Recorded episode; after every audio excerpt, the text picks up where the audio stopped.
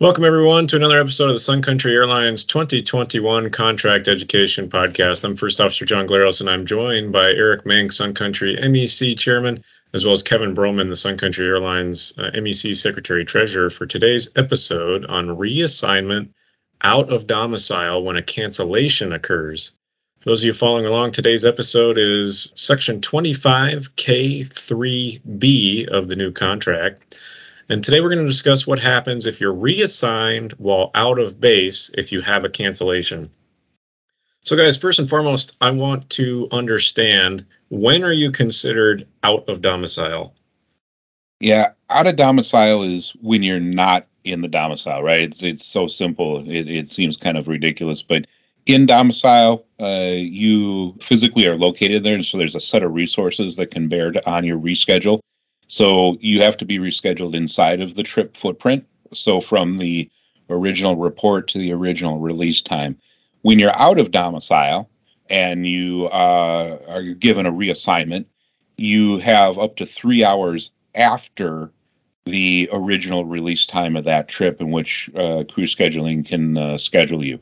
And they are not allowed to reschedule you um, or, excuse me, reassign you uh, outside of that three hours in addition to the uh, release time. So, what that means is that out of domicile, when you're reassigned after you have a cancellation, they can give you new flying. Uh, you don't have the option to deny it like you do in the same way when they add flying to your trip because you've had a cancellation and some amount of credit is going to be removed. And to recover that productivity, you can have open time uh, assigned to you as a reassignment and uh, it has to be inside of the additional three hours after the report time of your or the release time of your original trip footprint. So here's a scenario, I guess, that would kind of piggyback that. So I was on day four of five on an Amazon trip, and I was scheduled to fly Alliance to San Fran, and that canceled because we had a maintenance issue. They then call me up and ask I fly an Alliance to MCI turn. Um, is that legal?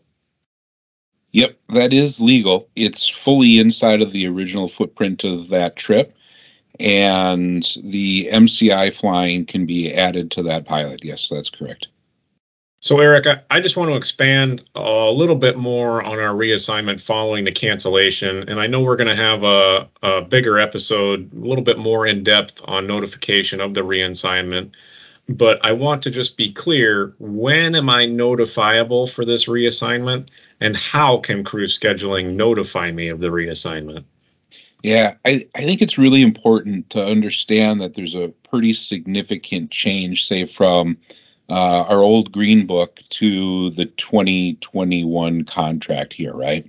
Which you are not on reserve when that cancellation happens. So the Alliance to San Francisco turn that canceled in the middle of your trip while you were in Alliance, the company has the ability to recover that productivity by trying to notify you of the Alliance to Kansas City turn that might fit into that footprint. But you're really under no obligation to notify for that uh, unless you're on duty. So if you're already off duty, you're sitting at the hotel and that turn cancels and you just simply have no obligation to notify for the MCI turn that crew scheduling is trying to assign, either through answering the phone or through notifying on uh, through Crew Web or AIMS with the with the red bar. There's just if you want to notify for it, go ahead, take it but you're under no obligation once you're off duty to notify for that. So now to get really into the muddy waters, let's say I was coming from Toledo or something on my way to Alliance before that San Fran turn, and they ACARS me that that SFO turn has canceled. Um, am I notifiable, or, or or how how would that work? Yeah, there's some nuance here, right? So you're on duty, and they do have the ability while you are on duty to uh, ask you to respond to them, right? So they ACARS you uh, and say contact crew scheduling. You're under an obligation under uh, Section 25T of the contract to respond to them before you go off duty. Okay, so um, say when you get into the gate and you're no longer going to be distracted, uh, you give them a, a, call before you go off duty and say, hey, I'm just responding to the ACARS. At that point, they can reassign you and notify you of uh, that MCI turn.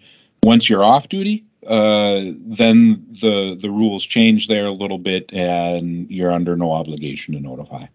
All right. Well, I think that clears us up for when we have a cancellation out of the domicile. So, as always, for those of you listening, if you have any questions, please reach out to a P2P volunteer with a red lanyard, a contract compliance committee volunteer, a member of the MEC, or don't forget, you can always file a DART. Thanks for listening.